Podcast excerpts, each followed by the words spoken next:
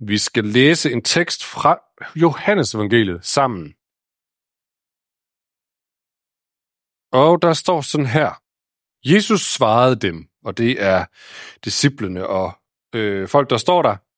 Timen er kommet, da menneskesønnen skal herliggøres. Sandelig, sandelig siger jeg jer, hvis hvedekornet ikke falder i jorden og dør, bliver det kun det ene korn. Men hvis det dør, bærer det mange folk. Den, der elsker sit liv, mister det, og den, der hader sit liv i denne verden, skal bevare det til evigt liv. Den, der tjener mig, skal følge mig, og hvor jeg er, der skal også min tjener være. Den, der tjener mig, ham skal faderen ære. Nu er min sjæl i oprør. Og hvad skal jeg sige? Far, frels mig fra denne time. Nej, er det derfor, jeg er nået til denne time. Far, herliggør dit navn. Der lød der en røst fra himlen. Jeg har herliggjort det, og jeg vil at der herliggøre det. Folkeskaren, som stod der og hørte det, sagde, at det var torden. Andre sagde, en engel talte til ham. Jesus sagde til dem, den røst lød ikke for min skyld, men for jeres skyld. Nu fældes der dom over denne verden. Nu skal denne verdens fyrste jages ud, og når jeg er blevet ophøjet fra jorden, vil jeg drage alle til mig. Det sagde han og betegnede dermed, hvordan han skulle dø. For mange år siden så var man i gang med at grave i den ruinhøj i Israel. I ved, Israel er fyldt med gamle ruinhøje og så videre. Og når der er penge, så graver man, og de var i gang med at grave i den ruinhøj, man mener var byen Jericho for det gamle testamente. Og en af de ting, man fandt, var, første slide, en krukke med korn. Jeg ved godt, selvom vi har moderne teknologi, så kunne det simpelthen ikke lykkes mig at finde et bedre billede end det her. Det beklager jeg. Men det er altså en krukke med gammel korn i. Så de her hvedekerner, vi ser, eller sådan næsten ser, er mere end 3.000 år gamle. Og det er jo meget fascinerende. Og det er faktisk øh, mere fascinerende, fortæller forskerne også, fordi de siger, at det at finde en krukke, hvor der stadigvæk er korn i, er ret specielt, fordi normalt så vil mad, mad er værdifuldt, så normalt så vil mad være noget af det, man tager med, hvis man flygter. Med mindre selvfølgelig, at der sker et eller andet ekstraordinært, som gør, at man bliver nødt til bare at lade det hele ligge. Og det er sådan en af de situationer, hvor arkeologien sådan peger på nogle af de beretninger, vi har i Bibelen, og sådan underbygger dem og siger, så I kan selv gå hjem og læse beretningen om Jericho, og se, om der var noget ekstraordinært der. Øh, men det skal vi sådan set slet ikke snakke om i dag, for det, vi skal snakke om i dag, det er de her gamle, gamle hvidekorn. Og jeg fandt et andet billede, som kommer nu. Det er, de er ikke så gamle, det er bare for, at man lige kan se de her gamle hvidekorn. Øh, forestil jer lige de her 3.000 år gamle hvidekorn. Forestil jer, at de kunne tale. Det ved jeg godt, det er lidt en spøjs idé, men, men prøv bare lige at være med på den. Et af de her 3.000 år gamle hvedekorn kunne tale. Hvad vil den sige? Måske vil den sige, yes, se det mig. Jeg er blevet mega gammel.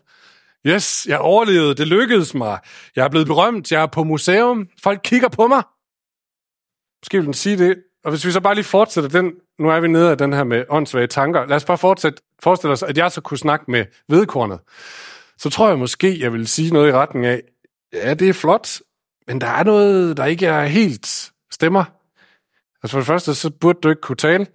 Men bortset fra det, så ved jeg ikke, om jeg synes, det er sejt, at du bliver et meget, meget gammelt hvedekorn. Altså om der er noget sådan øh, unikt eller sådan ekstraordinært i det. Det er på en eller anden måde lidt unaturligt, fordi altså, det er jo ikke meningen med et hvedekorn, at du skulle blive 3.000 år gammel. Hvad er meningen med korn? Hvis man kan snakke, vi er ude i de dybe spørgsmål i dag, kan I mærke det? Hvad er meningen med korn? Det ved jeg ikke, om man kan snakke om. Men jeg, jeg, tre i hvert fald. Næste slide. Det ser smukt ud. Det kan godt være en mening. Det kan spises af dyr eller mennesker, og, og dermed blive til, til næring. Og for det tredje, det kan lægges i jorden og dø, og så kan det blive til mere korn. Det må cirka være meningen med korn, de tre ting. Øhm, lad os nu forestille os, at sådan et korn, som enten bliver spist, eller øh, kommer i jorden og dør og bliver til nyt korn. Lad os forestille os, at det kunne tale 3.000 år senere. Vi er helt ude i de skøre tanker. Lad os forestille os, at det kunne tale. Hvad vil det så sige? Måske vil det sige, yes, jeg klarede det. Jeg, jeg er her godt nok ikke længere. Men prøv lige at kigge ud over den mark der. Det er mine børn alle sammen. De der 10.000 korn de nedstammer fra mig. Eller den familie derovre, de stammer fra nogen, der faktisk overlevede, fordi de spiste af en kost, jeg var en del af. Yes, jeg klarede det. Jeg blev til det, jeg skulle. Jeg har givet liv fra mig. Meningen med kornet var aldrig nogensinde at overleve som sådan et enkelt korn og komme på museum og blive set og have et stort navn. Det kan vi godt høre, de er åndssvagt.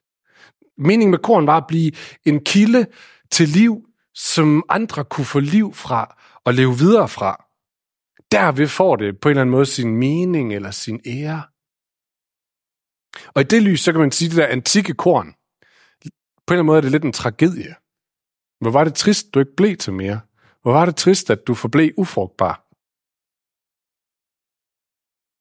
Nå, lad os sige, det var nok med gamle korn. det, jeg prøvede bare på en eller anden måde at tage det her billede, som Jesus giver os i dag med hvedekorn, og pakke det en lille smule ud. Fordi han bruger nemlig det her billede af et korn, og siger, at et korn kan lægges i jorden og dø. Og så bruger han det som et billede på menneskelivet. Så alt det, jeg lige har sagt om korn, prøver Jesus sådan set at sige om vores liv. Hvis vedkornet ikke falder i jorden og dør, så bliver det kun det ene korn. Oversat, der er sådan en risiko for, at et menneskes liv bare bliver sådan et antikt korn, som måske har et, øh, et stort navn. Det lykkes med at få sådan en individuel storhed og blive stående i lang tid, men, men være ufrugtbar. Aldrig blive til mere. Aldrig gå ind i det egentlige kald, som det er at være menneske, som handler om Gud og medmennesket. Og i så fald så er et menneskes liv faktisk lidt en tragedie. Hvad siger sådan et menneske til sig selv? Sådan et antikt vedkornsmenneske. Måske siger det, bevidst eller ubevidst, det vigtigste i livet, det er mig. Jeg træffer beslutninger, som er gode for mig. Jeg gør det, der er bedst for mig, det, der føles godt for mig. Det skal blive sådan, som jeg vil have det, for det er godt. Man kan sige, sådan et menneske er meget optaget af ligesom at positionere sig selv i verden og, og øh, komme frem, hvad styrker mine muligheder, hvordan er det, jeg kan blive mest muligt i den her verden. Så det handler om mig, det handler om, om mit rige. Og jeg sad sådan, og tænkte lidt over, har vi nogle gode eksempler? Så kommer jeg til at tænke på Mads Skjern, næste slide. Øh, og nu ved jeg ikke, hvor mange har egentlig set Matador herinde. Jeg skal bare finde ud af, om jeg prædiker for et gammelt publikum, eller Ah, ej, der er nogen af jer, der ikke helt har set det. Det er okay. Så må jeg, må jeg prøve, om jeg kan fortælle mig lidt ud af det. Øh, Mads Gern, han er typen. Det er ham her, han kommer til byen, starter en butik og bliver kæmpestor. Og han er typen, som har den her livsindstilling. Det bliver, som jeg vil have det. Og hvis ikke, det, hvis ikke du har fattet det, så presser jeg på og slår, indtil det bliver, som jeg vil have det. Og det bringer ham faktisk ret meget succes, den indstilling. Hans firma bliver kæmpestort, hans formue bliver kæmpestor, han bliver et navn, som alle kender øh, langt omkring. Så hans rige bliver rigtig stort, og hans rygte bliver rigtig stort. Indtil en dag, hvor der begynder at gå nogle andre rygter. Nemlig rygter om hans søn. Øh, Mads Skjern her, han bliver rig på at sælge kjoler. Sønnen han sælger ikke kjoler, han tegner kjoler. Og er vist nok også tiltrukket af sit eget køn. Hvad gør Mads Skjern? Hans rige smuldrer. Hans rygte smuldrer. Noget kommer i vejen. Der går dårlige historier om ham. Hvad gør han? Han gør mere af det, han plejer at gøre.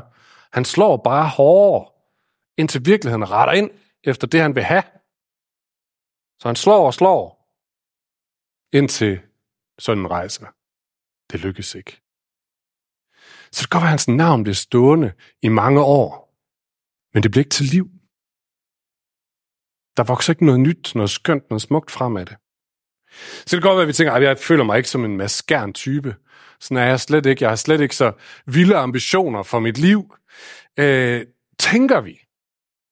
Jeg tror faktisk, og det kan I så lige prøve at tænke med på, om det er rigtigt, men jeg tror faktisk, at vi har nogle, måske nogle ubevidste forventninger til vores liv, som kan være lige så stedige eller fastholdte, som det med skærn, han har. Så måske handler det om vores øh, karrierevej. Det, det er det her, jeg vil. Det er det, jeg vil, det er det, jeg vil være. Det er det, jeg vil se ske. Eller vores økonomiske råderum.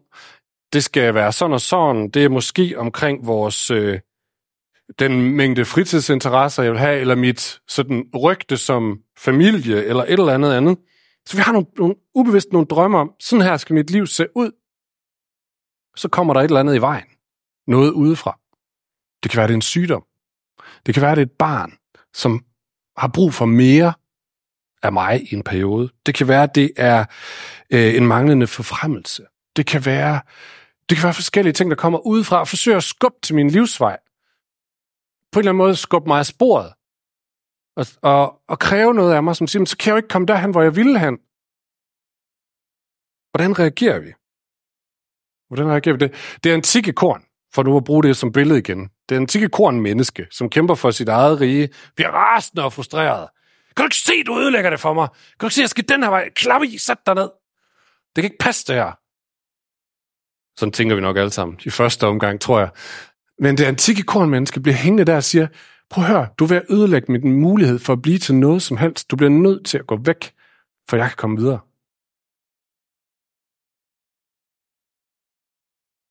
Hvad er alternativet? Hvad er, er der en anden vej? Og det her får, det, det spørgsmål, vi stiller til alle de tekster, vi læser her i kirken, vi stiller spørgsmålet, hvad er det anderledes? Hvad er den anden mulighed? Hvad er den anden vej? Der er måske verdens vej, eller vores menneskelige naturs vej. Så kommer Jesus med noget nyt. Hvad er den anden vej? Det er det, vi, det, er det, vi leder efter. Jo, han ser vedekornet må lægges i jorden og dø, for det kan blive til nyt liv. Der er altså noget, der må dø. Der er en skal omkring mig, som må nedbrydes. Så smerten, modgangen, forstyrrelsen, hvor åndfærden end kan føles, så er den med til at blødgøre den her skal, så livet kan få lov at træde frem på en ny måde. Guds rige kan træde frem. Guds rige ser måske anderledes ud end mit rige. Så selvoptagetheden, den der bygger min grænse, må blive til selvhengivelse. Vi har en masse eksempler i Bibelen på, hvordan ser det så ud. Og nu står vi under billedet af Jakobs kamp, så vi kan lige så godt tage de gamle patriarkberetninger fra det gamle testamente, bare for at tage et eller andet. Så vi har beretningen om Abraham, nogle af jer kan huske den. Det er nemlig rigtigt, Alexander, det er ham der. Abraham, han, øh, han får, får et kald fra Gud om at forlade sin familie, sin, øh, sin øh, slægt, sit land, og så give sig ud på et eller andet kald. Han skal forlade det hele. Og på det kald, siger Gud, der vil jeg velsigne dig. Men du må give slip på det hele.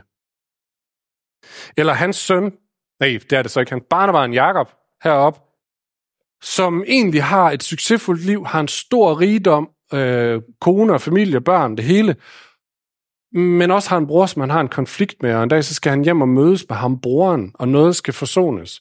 Og, og, og, og aftenen, inden han skal mødes med ham, så er han nødt til at forlade sin formue, sin familie, sende det hele i forvejen, og så må han tage sådan en natlig brydekamp med Gud helt alene, for Gud han kan velsigne ham.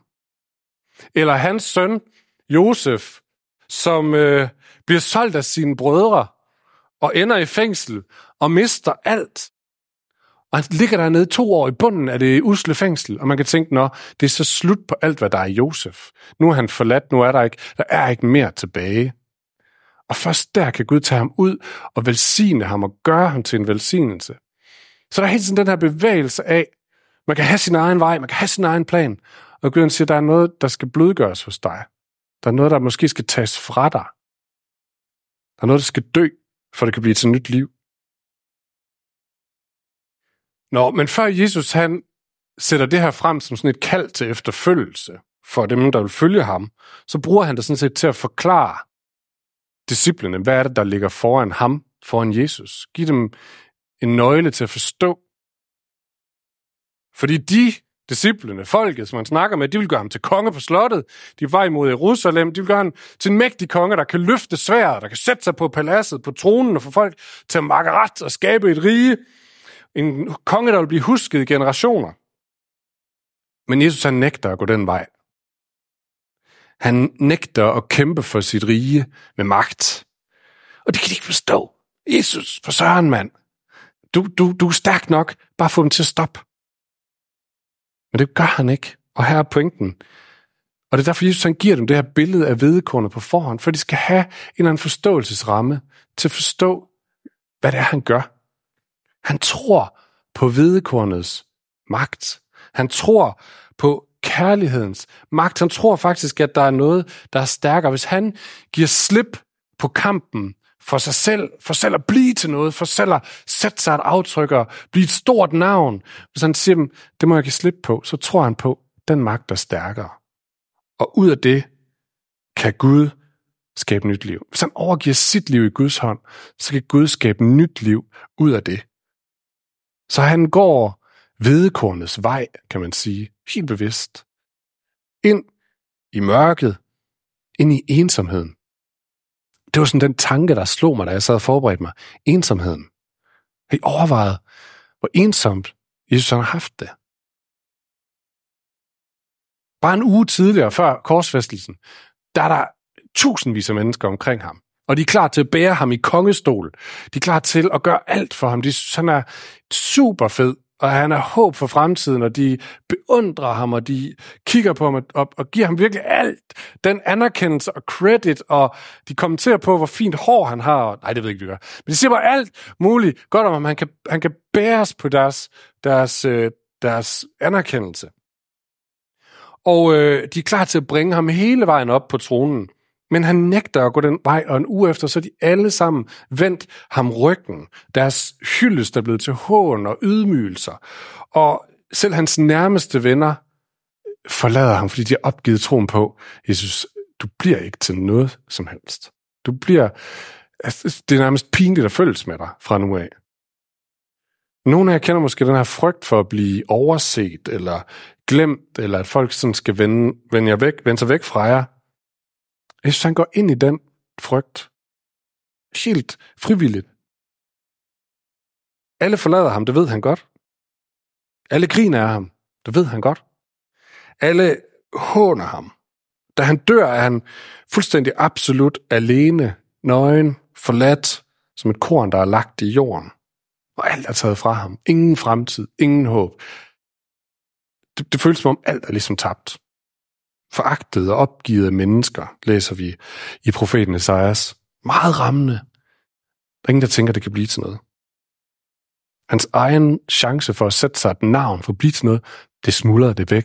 Det væk, der er ingenting. Jeg ved ikke, om vi kan forestille os det. Forestil sig, at man bliver fyret og sidder derhjemme dagen efter og tænker, hvad bliver aldrig til noget? Øh, jeg ved ikke, om vi kan forestille os, men en oplevelse af, alt det, jeg havde håbet på, skulle blive til noget med mig. Den her vej, så kunne jeg da blive til noget. Den her vej, så... Der er ikke mere tilbage. Der er ikke noget som helst tilbage. Selvom han på et hvert tidspunkt kunne have valgt den anden vej og sagde, nej, nu tager jeg sammen, nu gør vi det på min måde, for han var trods alt himlens og jordens skaber, men det gør han ikke. Han går vedkornets vej, vedkornet, som må lægges i jorden og dø, livet dem overgives i Guds hånd, for det kan blive til nyt liv. Og han gør det i, i troen på, at der findes noget, som er stærkere, noget, som er sandere, end bare at kæmpe for sig selv og gøre sin skal hård og blive til noget. At Gud kan, og at Gud vil sørge for, at han bliver herliggjort, hvis han bare ikke selv prøver på det hele tiden. Og det er derfor, vi synger lovsang til ham, som Thomas han sagde i begyndelsen. Det er derfor, vi siger, kom, lad os prise Herren. Lad os rejse os op og gøre det. Ikke fordi han ligesom bare er den stærkeste mand på kajen lige nu, og vi må hellere tilslutte os ham lidt som sådan Donald Trump-agtig. Det er godt, du er fed. Det er ikke derfor. Det er fordi, vi, hvis vi kigger på det her, og vi mærker snart af, hvad har det kostet ham at vinde den her sejr? Det kostede ham at stå fuldstændig efterladt og nøgen og alene tilbage, bare fordi du var vigtigere. Han er vedkornet, som blev lagt i jorden, for at der ud af hans død kunne spire noget nyt liv, som kunne blive til nyt liv for os. Så han giver, dem det, giver det til sine disciple som nogle briller til at forstå, det her, det er ikke en fiasko, det der sker lige om lidt. Hvis I forstår det rigtigt, så er det det smukkeste, I nogensinde har set. Og så er det mere kraftfuldt end nogen ond forbandelse. Og så i næsten samme sætning, det er det, der er så udfordrende, så giver han det som, en, som et kald til efterfølgelse til os i dag. Så han siger, den, der tjener mig, skal følge mig. Og der, hvor jeg er, der skal også min tjener være. Men løftet, den, der tjener mig, ham skal faderen ære. Så det er et billede på ham selv, og så er det et kald til os. Så at blive kristen, det er en invitation til at gå ind på vedekornets vej. Den der med at blive lagt i jorden og dø. Det indebærer faktisk, at man får et nyt livsmål. Mit livsmål er ikke længere at gøre min skal hård og blive til noget i den her verden. Nej, det er faktisk at udskifte målet med Gud og næsten. Eller for at skære det helt ud i pap og blive kristen, det er ikke at få, det er ikke at få sådan en, en ny mulig vej til personlig fred og succes. Jeg hørte sidste uge en øh, podcast med en forsker eller en statistiker fra USA, som taler om kristendommen, den moderne kristendom, som sådan et, et luksusgode. Lidt ligesom en fin bil, eller en flot hat, eller et eller andet. Kristendommen er sådan en luksusgode, og det sagde han, fordi man har lavet nye undersøgelser i, hvor står kristendommen stærkest i USA, i hvilken befolkningsgruppe.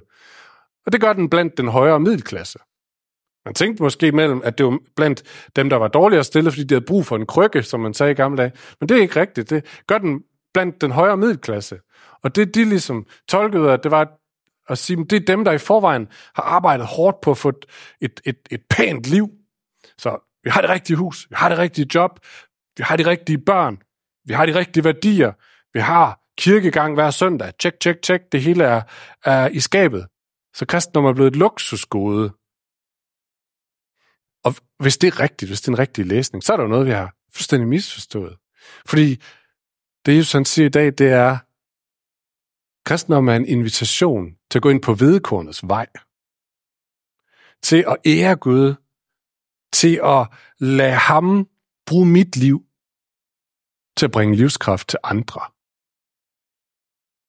Til at lade mig forstyrre i mine mål. Jeg har mit mål om det perfekte liv.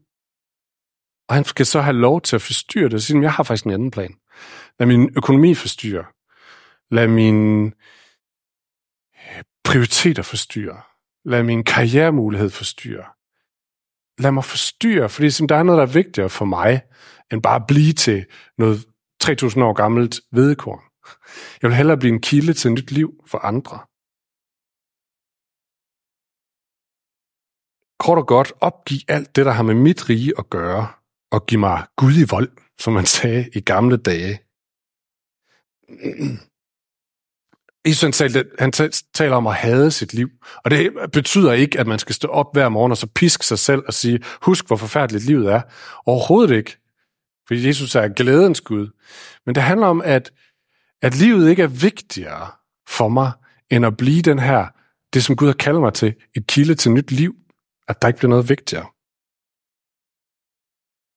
Og det kan i den her verden nogle gange se ud som afkald eller smerte. Og den må vi så tage med Herren selv hjemme i vores lønkammer og skælde lidt ud over det. Men sådan er det. Bonhoeffer, gamle Bonhoeffer, han siger, øh, når Gud kalder på et menneske, så kalder han det til at komme og dø. Og så forklarer han ikke det så meget. Den må vi så tage med Herren hjemme i vores lønkammer. Men det er jo et spørgsmål om at gøre det i den, det, det håb og den tro, at der kan Gud lade nyt liv spire frem, som er langt, langt smukkere end hvis jeg selv står der og glimmer som sådan et halvgennemsnitligt 3000 år gammelt vedekorn. Mit liv kan blive kilden for noget, som er langt mere smukt og værdifuldt. Det kan være, at jeg bliver glemt.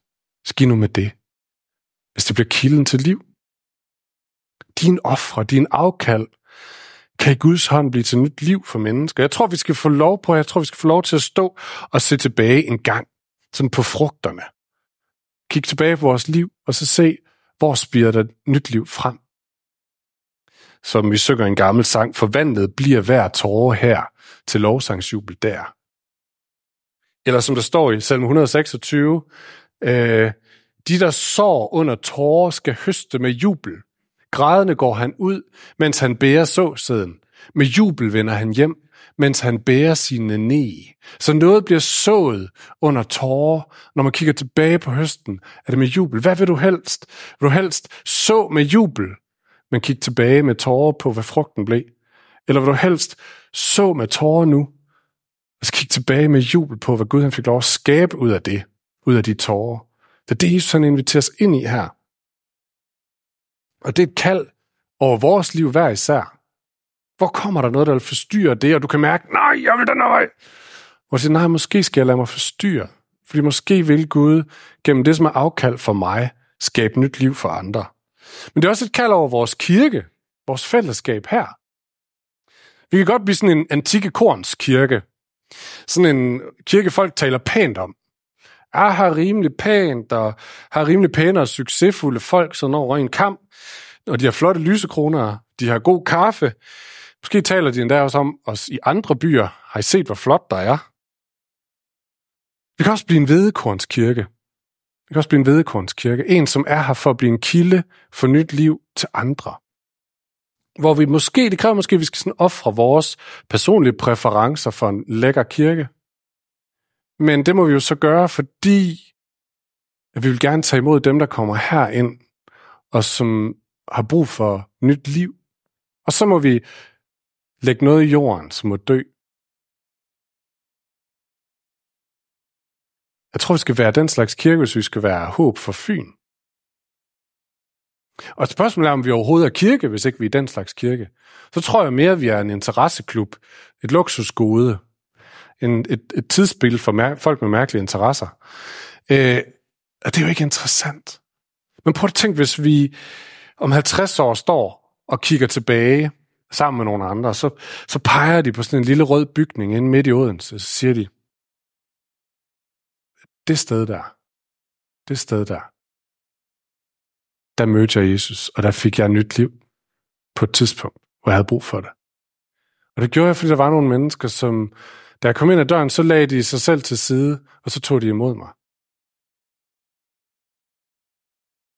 Den nogen kan være din søn eller datter, som godt kan være en skide irriterende teenager, men kan være lige præcis det tidspunkt, jeg havde brug for, at der var nogen, der kiggede på mig og sagde, hey, du er ikke lige typen, jeg plejer at snakke med, men det vil jeg gøre i dag. Det kan også være din kollega eller din arbejdskammerat. Det kan faktisk også være dig, der på et eller andet tidspunkt var der en, der stoppede op, lagde alt til side og siger, nu er du vigtig for mig. Og det bliver til nyt liv vores sølle, elendige, middelmådige liv her, hvor vi prøver på at skabe noget, som bare ser nogenlunde acceptabelt ud i andres øjne. Vi kan så meget mere end det. Vi kan være kilde til et nyt liv for nogle andre. Jeg synes, at verden har haft, tid, haft sin tid til at prøve at klare det. Med at bygge riger og prøve at opstille forskellige institutioner og ting og sager. Og jeg synes ærligt talt ikke, resultatet er imponerende. Vi har for meget hang til synd og selvoptagethed i vores liv, til det rigtigt lykkes. Jeg synes, det er tid til at prøve noget nyt. Jeg synes, det er tid til, at vi går vedekornets vej, hver især som fællesskab, og siger, okay, det handler ikke om os. Men hvis Gud han kan bruge det her til at skabe noget andet, så er det okay. Så er det okay med mig. Så er det en tid til, at vi følger den konge, som var klar til at lægge sit eget liv ned for at tage imod os. Og så gå ind i det løfte, at han kan gøre det samme gennem vores liv. Så det hvidekornets vej, det er Jesu kæmpe store løfte, briller til at forstå ham, og så kæmpe store udfordring. Hvad er det for en vej, vi vil med vores liv? Hvad er det for en slags frugt, vi vil kigge tilbage til om 50 år? Lad os slutte med at rejse os op og bede sammen.